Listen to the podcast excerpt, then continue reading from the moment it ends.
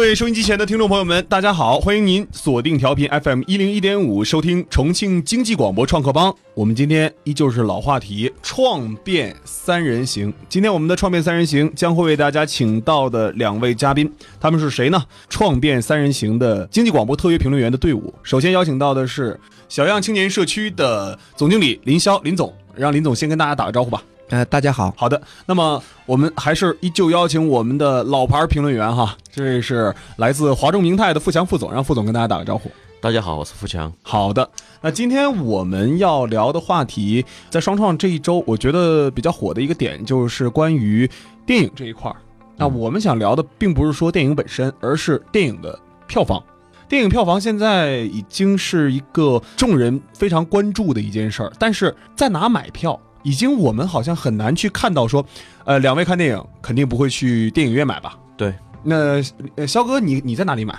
猫眼呀、糯米呀、嗯呃美团呀都有用吧？副总呢？我基本上就是美团，那林总是在各种平台都要买票，然后副总这边是只在美团买，是吧？对，你你们觉得这种票务平台，呃，和到现场买这个是不是已经有天壤之别了？那当然，非常省力。那说到现在，我们说到这个猫眼电影啊，最近也获得了腾讯的十亿元的融资，在票务的下半场，我们能看到这个平台之间其实是有很大的竞争关系的啊。今天我们对看到的这个阿里啊，包括腾讯啊，他们在票务这儿都布局很深。那说到猫眼电影，为什么它这一次获得腾讯的十亿元的融资？腾讯的目的是什么？两位怎么看？其实这个我的看法是，它这是一个入口的抢夺。就听众朋友们，如果就是说对这个市场有所了解的话，应该知道，就是说淘宝的淘票票，应该说阿里的淘票票，它在这个票务市场上的份额是非常大的。 嗯，那入口抢夺，副总怎么看待这个？呃，我支持您这种观点，因为我们应该，我觉得应该全面的来看这个事件。怎么全面？嗯，怎么全面？最先应该是百花齐放，三大巨头实际上都有，实际上还有其他很多就是票务软件。大家为什么要在这块进行竞争？实际上就是最大的问题，就像林总说的，抢客户、抢接口。但为什么在这个上面来抢？实际上大家知道，在票务方面，实际上客户已经网上的增量已经很少了，边际增量已经很少。为什么这十亿拿来干嘛？实际上就是进入了下半场。巨头们开始在竞争。这时候你我们会发现很大个现象，就是最近我出去吃面条就发现了，嗯，支付宝先扫他的支付宝红包，扫了以后再去，它可以中奖。有一次我吃十二块的面条中了十块钱，相当于肉是老肉是支付宝帮我请了，我自己付了面条钱。 这个说法很有意思啊。对，哎，这是为什么他们这么玩儿？因为他们想往就是产业链的链的上游进行发展。嗯，怎么发展？他们开始抢夺院线资源。嗯，那说到现在，林总刚才从一个点去跟我们去谈这个事儿的哈，副总是从一个面去谈的。嗯呃，那呃，林总在林总看来，您觉得呃，如果说到票务这一块儿哈，目前巨头您觉得都有哪些？在您看来，我觉得现在那个市场已经很明朗了，就是说 A T 两极嘛。嗯你看，一般传统行业可能大家要排一个 top ten，、嗯对吧？？嗯，那么其实，尤其这近十年，这个互联网还有移动互联网高速发达，实际上，在任何的一个领域，任何的一个细分领域，可能只有第一名和第二名，嗯，连第三名大家可能都都不知道。对，所以我觉得，其实现在这个格局，呃，从我个人的角度来看，我觉得已经很明朗了，就是阿里巴巴对抗腾讯，把百度踢出去了吗？百度不做票房了吗？不做票务了吗？已经卖出去了。它已经卖了，卖给就谁是了糯米卖了。这个数据我倒不好说，但是刚才林总的话倒提醒了我，我觉得是个很好玩的现象。嗯你们发觉没有？他们有优势。嗯腾讯、微信是干嘛的？它就是一种高频次的互动、沟通的一种软件。嗯然后，支付宝这面，嗯淘宝、阿里巴巴他们干嘛的？他们是一种交易行为，嗯嗯他们实际上自己有自己的优势。嗯如果单从这两块来看，以前百度就是搜索嘛，然后他们三大家一人一块儿。对，但是百度就没有他们拓展的布局布的好。他们为什么要布局？因为发展到一定程度以后，嗯他们在在自己的领域已经做得很好了，但是其他领域要展开相应的竞争以后，嗯专注一个点，他的点越专注，那他的视角就会越窄。所以他们就去开展了综合性的布局。对于腾讯来说，它虽然是聊天的沟通软件，但是它的面太窄了以后，它如果没有支付功能，没有其他功能作为的支撑，它也容易让阿里或者是其他的软件来消灭它。因为网络有个特点，网络是平的，大家可以相互侵略，所以他们都挖护城河。对于马云爸爸那边最大的问题干嘛？他的交易软件很多次，他始终想抢夺这一块的市场。为什么这块的市场的交易频次、活动频次要比它高？所以他也想改变自己结果，他想想抢夺这个怎么说沟通的市场，所以当时才有了比如支付宝里面沟通功能啊，或者这样。事后啊，事后诸葛亮来说，当时他没有把阿里旺旺运用起来，而是单独的把阿里旺旺当成了一个与买家沟通的关系。实际上我们电脑里很多都有阿里旺旺，他没用好，他现在单独在支付宝里面搞一个支聊天的支付工具，这样的效果形成把自己的客源还分流了，形成有那个时候感觉。嗯嗯，其实这一点嗯可能我、我的观点可能跟讨论副总有一点对嗯不同哈，就就是是嗯您说嗯因为我觉得其实这个，比如说像这个毋庸置疑，我觉得现在腾讯还有阿里巴巴都是我们嗯中国人的骄傲，嗯是很伟大的企业了。嗯那么都是全球市值前十的这种科技、嗯科技型企业。嗯那我觉得其实有很重要的一个原因在里面，就是刚才副总讲的这个现象，因为每个企业有它企业的基因。对，我们在互联网时代，那么其实大家都很想去争夺这个搜索的这一块蛋糕。对所以在互联网时代，BAT B 是最高的那一级。嗯嗯然后呢，那么腾讯的它的这个基因，我觉得可能就是社交游戏，嗯嗯，对？吧？然后嗯阿里的基因，那么我们原来讲可能是电商，对吧？嗯那其实腾讯它也做了很多电商上的尝试，嗯然后后来那个把入股了那个京东，把嗯拍拍并到了京东集团，嗯但实际上他想去这个。就是说，把这个阿里巴巴从这个头把交易上拉下来的这个动作还是没有实嗯现，所以我觉得其实现在也也叫事后诸葛亮来看，嗯很多事情它确实有一个基因属性在里嗯面。对那么我也讲一下我个人的这个用户体验哈。嗯我在去年的时候，就是说，实际上去年、前年这几年，我个人的在这个小微支付，我用微信是非常频频繁的，就我嗯，基都是本微上、信，都是微信。我基本上不打开支付宝，因为对这个非常方便。但是我今年我慢慢的又变成了我在支付的应用上面，我更多用支付宝。嗯可能就是说这个，因为口碑它在很多这种小商家的这种发力，嗯其实就是烧钱。我觉得广大听众，包括其实我们在座的这三个人，我们也肯定会有这种，因为这种互联网巨头它的竞争而享受到的这些红利。对，那么其实我觉得我们现在回过头来看这个电影票房的票务平台的争夺，嗯其实也是这么一个一个目的，大家都、嗯都是说先去帮你用户养成一个用户习惯，然后呢嗯，当你离不开它了以后呢，你的数据就在它的这个入口上产生了。哎，我觉得林总刚刚的话呀，带了我两点出来，哦两个对观点。对对，一个观点是干嘛？从一个纵向产业链上，先是比如电影来说啊，电影来说，从演员到拍戏到影院到买票，为什么他们会沉淀到这个票房这来？因为这块票务这块有个很大好处，它的流量现金流是稳定的。只要你拍出来以后，你有相应的院线，你有足够多的排片数量，嗯，你就可以获得稳定的收入。收入可以在资本市场变成很多东西，所以他们为什么需要在最后末端来沉淀？呃，我非常认同副总的这个观点哈，因为是这样的，就是它是嗯有很多行为它是反向的，比如说我现在依稀记得哈，就是我十年前可能那个时候《阿凡达》上映，嗯我买票非常痛苦。哦，买不到，我觉得其实可能现在很多年轻的朋友他没有经历过那种， 而且很贵。对，嗯它其实这个里面还有一个，就是对我们用户来讲是很好的事情，但是也很也是很可怕的事情，就是说嗯，当它积累了这个海量的数据以后，它有一个画像，那么意味着什么嗯呢？那么以后如果当这些巨头的这个格局已定了以后，会嗯有可能产生一个什么现象呢？嗯我们去看到的电影是我们想看的，为什么我们发现正好是我们想看的？因为这个数据的这个分析反向影响到上游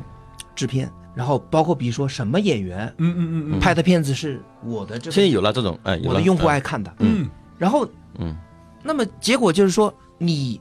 从用户的角度来讲，好像是我打开了这个票务平台，我去选择我想看到的嗯电影。嗯嗯实际上，这个你想看到的电影，嗯早就在你想看之前已经生成了。嗯我觉得不管怎么说，对我们用户、对我们消费者来讲，这还是一个好事儿。嗯，哦我现在突然就想起第二个问题，就是林总刚才在谈的，就是怎么说呢？大佬们之间呢、现在他们由于基因属性、立足点的不同，产生了舞蹈效应，他们之间在翩翩起舞，就是这次饭局。我们先抛开其他来说，第一，通讯的这块，嗯，我们的粘性是相当相当高。为什么我们不会去用阿里的的支付宝里面的那些通讯软件？因为这粘性太高了。嗯，所以说在很多层面，最起初的时候，阿里是被压制的。为什么？它的用户频率太低，所以他们一样在做相应的事情，但是在逐步的压城反抗当中，他把他的局全部都布出来了。他也想做通讯，他也想做，比如票房啊，各种各样的相关产业都开始延伸。这个时候又反过来触动了腾讯的蛋糕，发现没有？嗯嗯嗯，他又博弈又往前走了一步。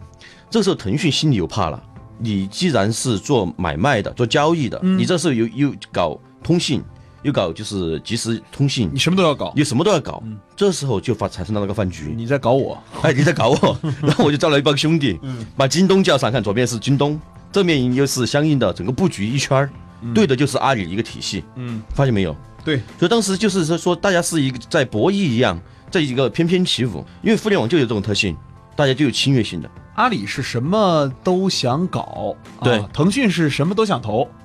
呃 我觉得，我觉得应该说嗯，我觉得有一种身不由己，人在江湖身不由就是己，有一种真身不由己，就是就是你不做，你可能就被干掉了的。对，他 所害以怕，所以嗯我们我们其实就看那个移动互联网哈，当然我我可能没有资格说这个话，但是现在舆论的这个报道，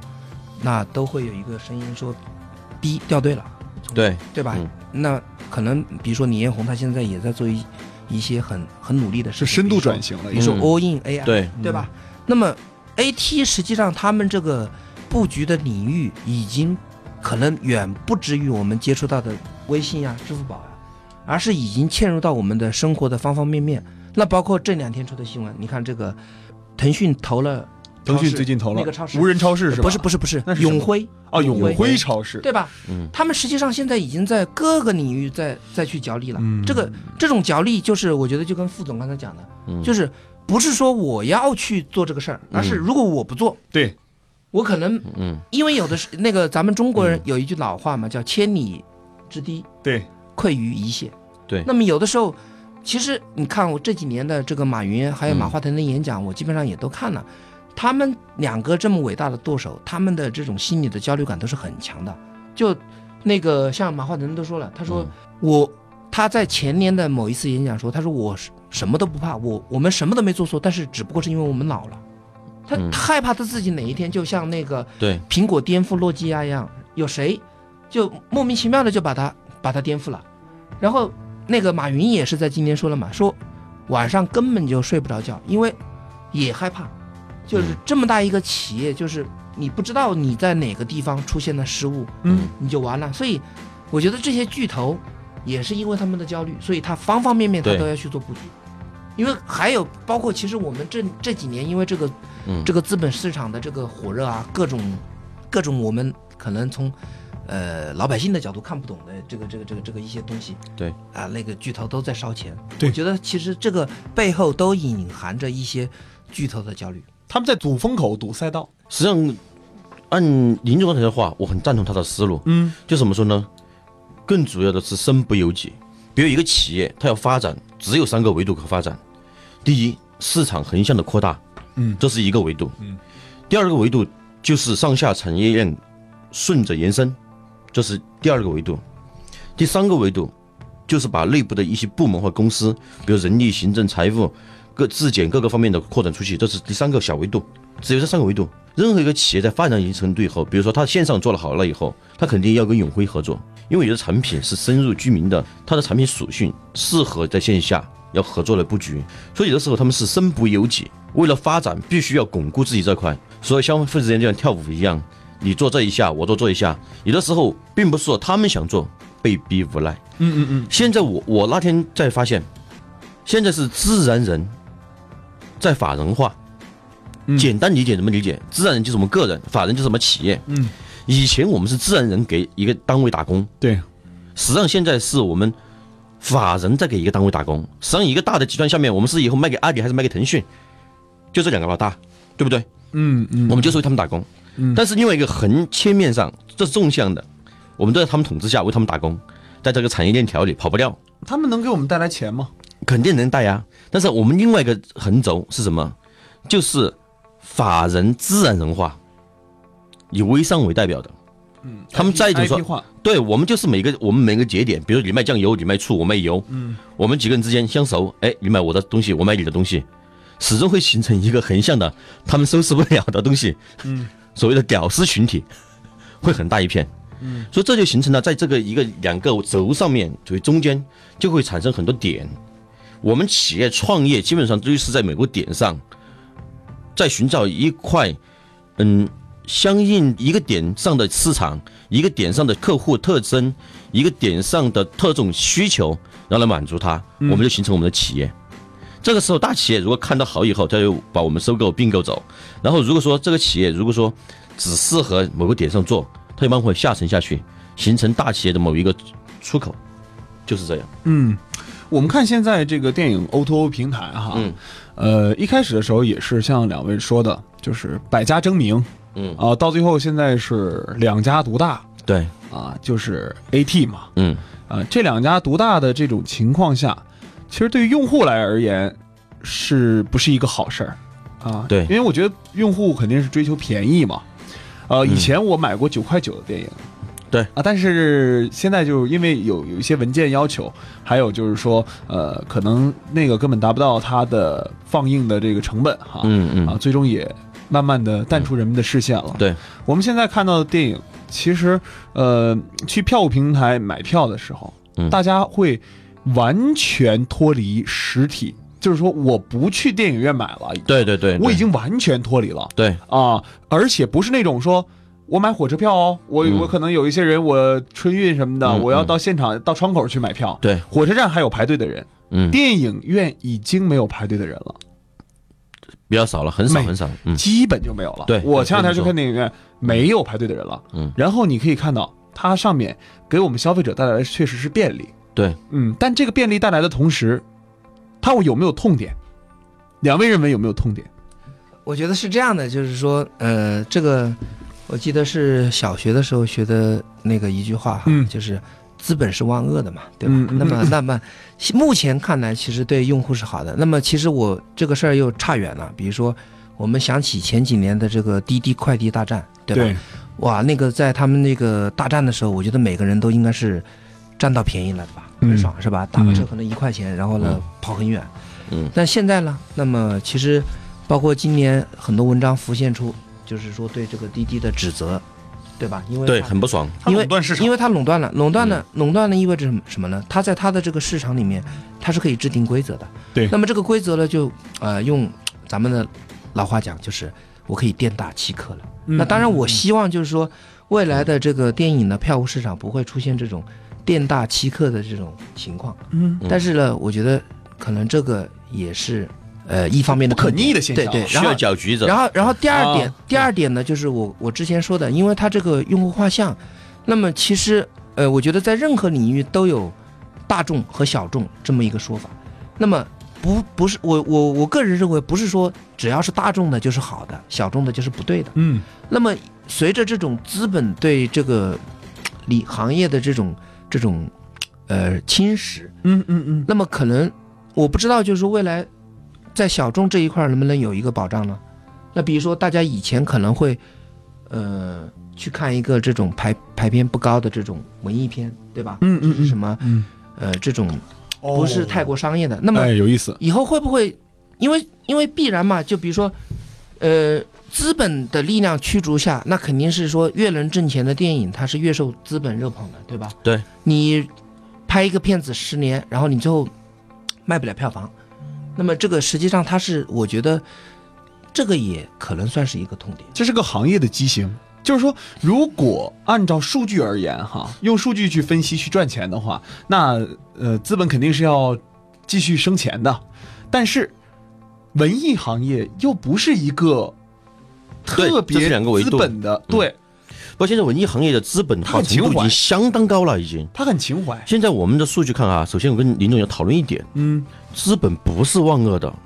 哎，我们对我觉得来说，资本没有属这这嗯性，两个有分歧。哎，资本是没有属性的，只是资本趋利，对对只对，是代表哪些方面的利益而已，应该是这一点。第二一点上，现在拍电影基本上百分之六十的电影拍出来以后是不能上映的，是连上映的机会都没有。嗯，然后上映的百分之十当中，也有百分之六十是不盈利的，剩下的那一块儿的很少部分盈利。嗯，比如《战狼二》，它基本上占了很大的票房，销就很少。为什么会形成这种现象？因为就是我们的公众的大众的爱好嗯嗯嗯嗯，受到相应的传播的影响，这个特点。叫做围观者众多，对对对，一说就是跟风者众多，对，可以这么说，可以这么说哈。大众性思维、大众性传传播，嗯，这个就属于那种嗯叫什么呢？叫做呃，我们以前政治课本不是说过一个一个话嘛？这个是盲目消费嗯哈，嗯，啊，跟着就是大众思维舆论去走哎对啊，跟着着舆论导向去走，大家都说这个电影好看，那我肯定要去体验一下，要去看一下。对但其实是电影口碑所致嘛。对。实际上现在很多就像先说的林思云图一样，嗯我们为什么很清晰的记得这个公司？嗯当时就是因为我们晚上收到微信，一说，哎呀，这个电影做了七 八年，然后做了以后没有钱来传播了，嗯没有钱来推广了。实际上，这就是林思公林思云图这个公司在运作，它运作的相当好，只是说，嗯，呃，但是说到票务这一块儿哈，会不会有一天票房这一块儿，如果真的两大巨头完全垄断了整个票房市场，那它会决定影院的生死。呃，我觉得不存在这个担忧，嗯因为是这样的，其实现在，呃，从腾讯也好，阿里也好，甚至其他的巨头也好，嗯都是一个生态化的布局，就是说没有可不像就是说可能早些年我们都说了，互联网公司都有一都有一份原罪，对吧？嗯那么比如说腾讯在早年是这个，呃那大家都知道抄袭大王，对吧？你你谁做游戏你我就抄你，我把你嗯干山死。山寨王然后者嗯呢他现在他不做这个事儿，啊你看他这个这几年频频都是巨资呀、购买版权，购买版权，嗯它其实那个，我觉得以腾讯的开发能力，它完全可以这个，比如说像它早年一样，嗯所以我觉得这是一个企业的文化，他们现在不会去做这样的事情，嗯嗯嗯嗯他他们也愿意跟自己的合作伙伴共赢，嗯，因为只有共对共赢这个市场才会更大。嗯而且从我的观点来看，你你们仔细看这个这条新闻的，嗯，里面的语句，嗯它是腾讯与光大院线一起投的，呃和光线光线光线光线应该是光线传媒吧光？线传媒、光线传媒一起投的，嗯所以在这种情况下，不会存在就是说他把这个市场资源占领以后，嗯对前面很大威胁。这本来就是他一家的体系内的嗯产业了，哦所以只存在一个利润再分配的问题，在某个阶段利润循环到哪哪一个阶段，然后再分配。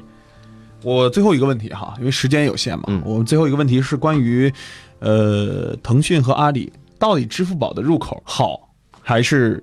社交的入口好？到院线购买这个电影票的这种 O to O 平台上面，我我觉得我回答这个问题啊，我个人有很深的体验。你说，我的体验在什么地方？微信、腾讯他们的战略跟支付宝不一样。嗯为什么？因为微信、腾讯，比如说我现在用的是买东西，我们上京东，嗯对不对嗯？跟他们这个体系里面，然后我们用的美团嗯嗯都是直接 A P P 一点就 O、k 了，直接上了以后嗯。但是支支付宝最大问题是什么？它的所有应用下沉了太多的界面，下沉到很多应用里面去了嗯，我要找半天才找得到，嗯没有每单个的效果好。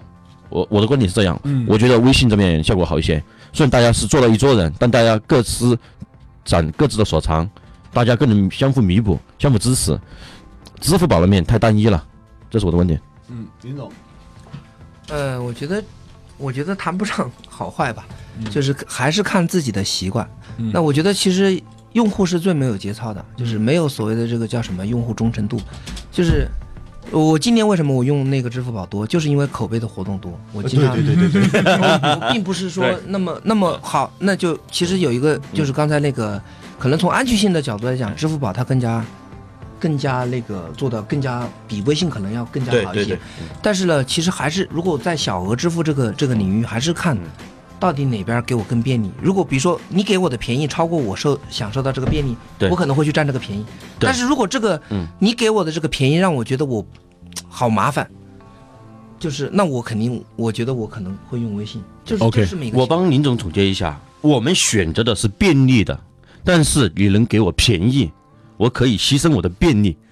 OK，非常感谢两位今天的做谢谢客啊侯总的总，结 跟我们来共同来辩了这个呃猫眼和我们刚才说到的这个呃两者之间的竞争关系哈，阿里和腾讯他们在这个 O2O 票务上面的布局。那非常感谢两位，那今天我们就跟大家聊到这儿哈。我们由于时间的关系啊，下期同一时间我们再会，我们跟收音机前的听众朋友们说声再见吧。呃，大家晚安。好，大家再见。好的，